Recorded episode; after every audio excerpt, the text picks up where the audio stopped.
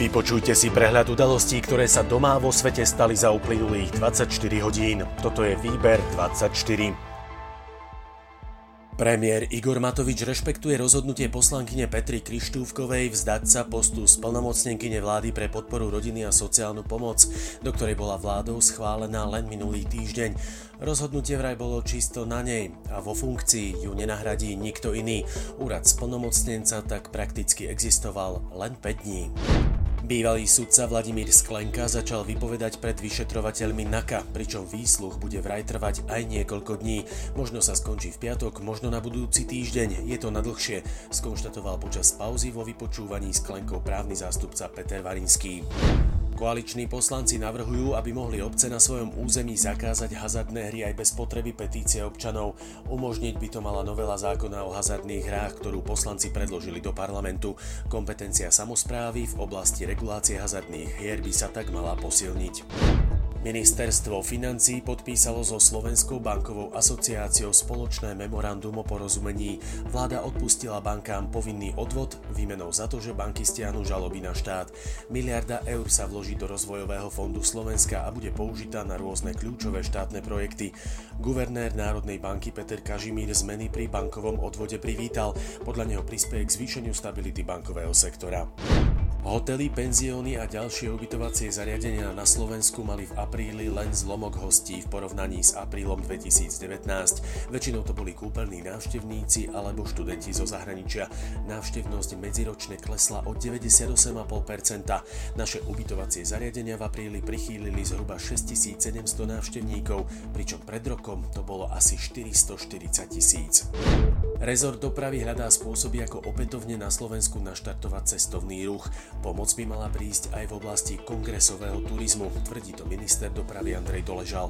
V Bratislave by tak mohlo vzniknúť moderné a multifunkčné centrum, kde sa budú konať národné aj svetové kongresové a kultúrne podujatia. Prokurátor Jan Šanta podal obžalobu na špecializovaný trestný súd v Pezinku na Štefana Ága v kauze dvoch zmeniek televízie Markíza. V prípade, v ktorom Mariana Kočnera a Pavla Ruska súd zatiaľ neprávoplatne odsúdil každého na 19 rokov, bol Štefanák vyčlenený na samostatné konanie. Zatiaľ čo máj bol výrazne suchý, posledné dni priniesli presný opak a poľnohospodárov na celom území sužujú neprestávajúce dažde.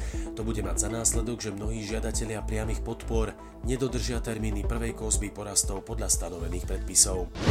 Obciam na severovýchode Slovenska, ktoré zasiahli prívalové vlny, pomôže aj vojsko. V Pichniach v okrese Snina budú vojaci pomáhať čistiť korito potoka.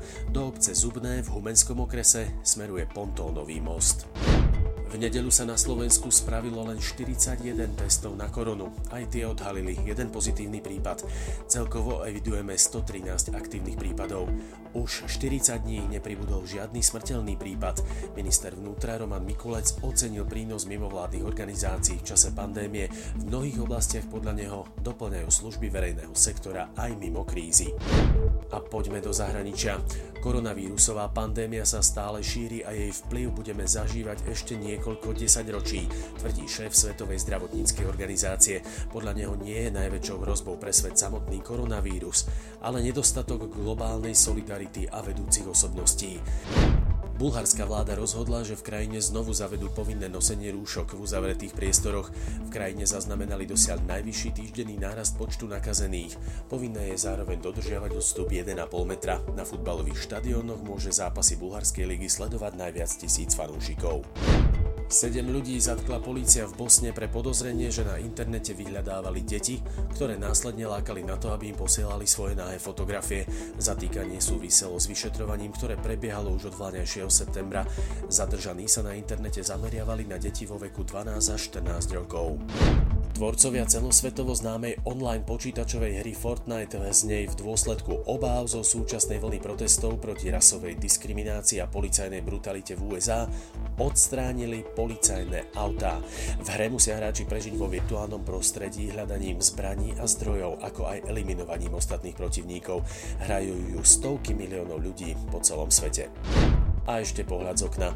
Počasie sa v útorok má trochu zlepšiť. Juh a západ bude mať už len málo oblačnosti. Na severe a východe bude oblakov viac. Ojedinele tu môže aj sprechnúť. Teplota od 22 do 27 stupňov Celzia. Výber 24 zo servisu THSR pre vás dnes pripravil Boris. Ďakujeme, že nás počúvate.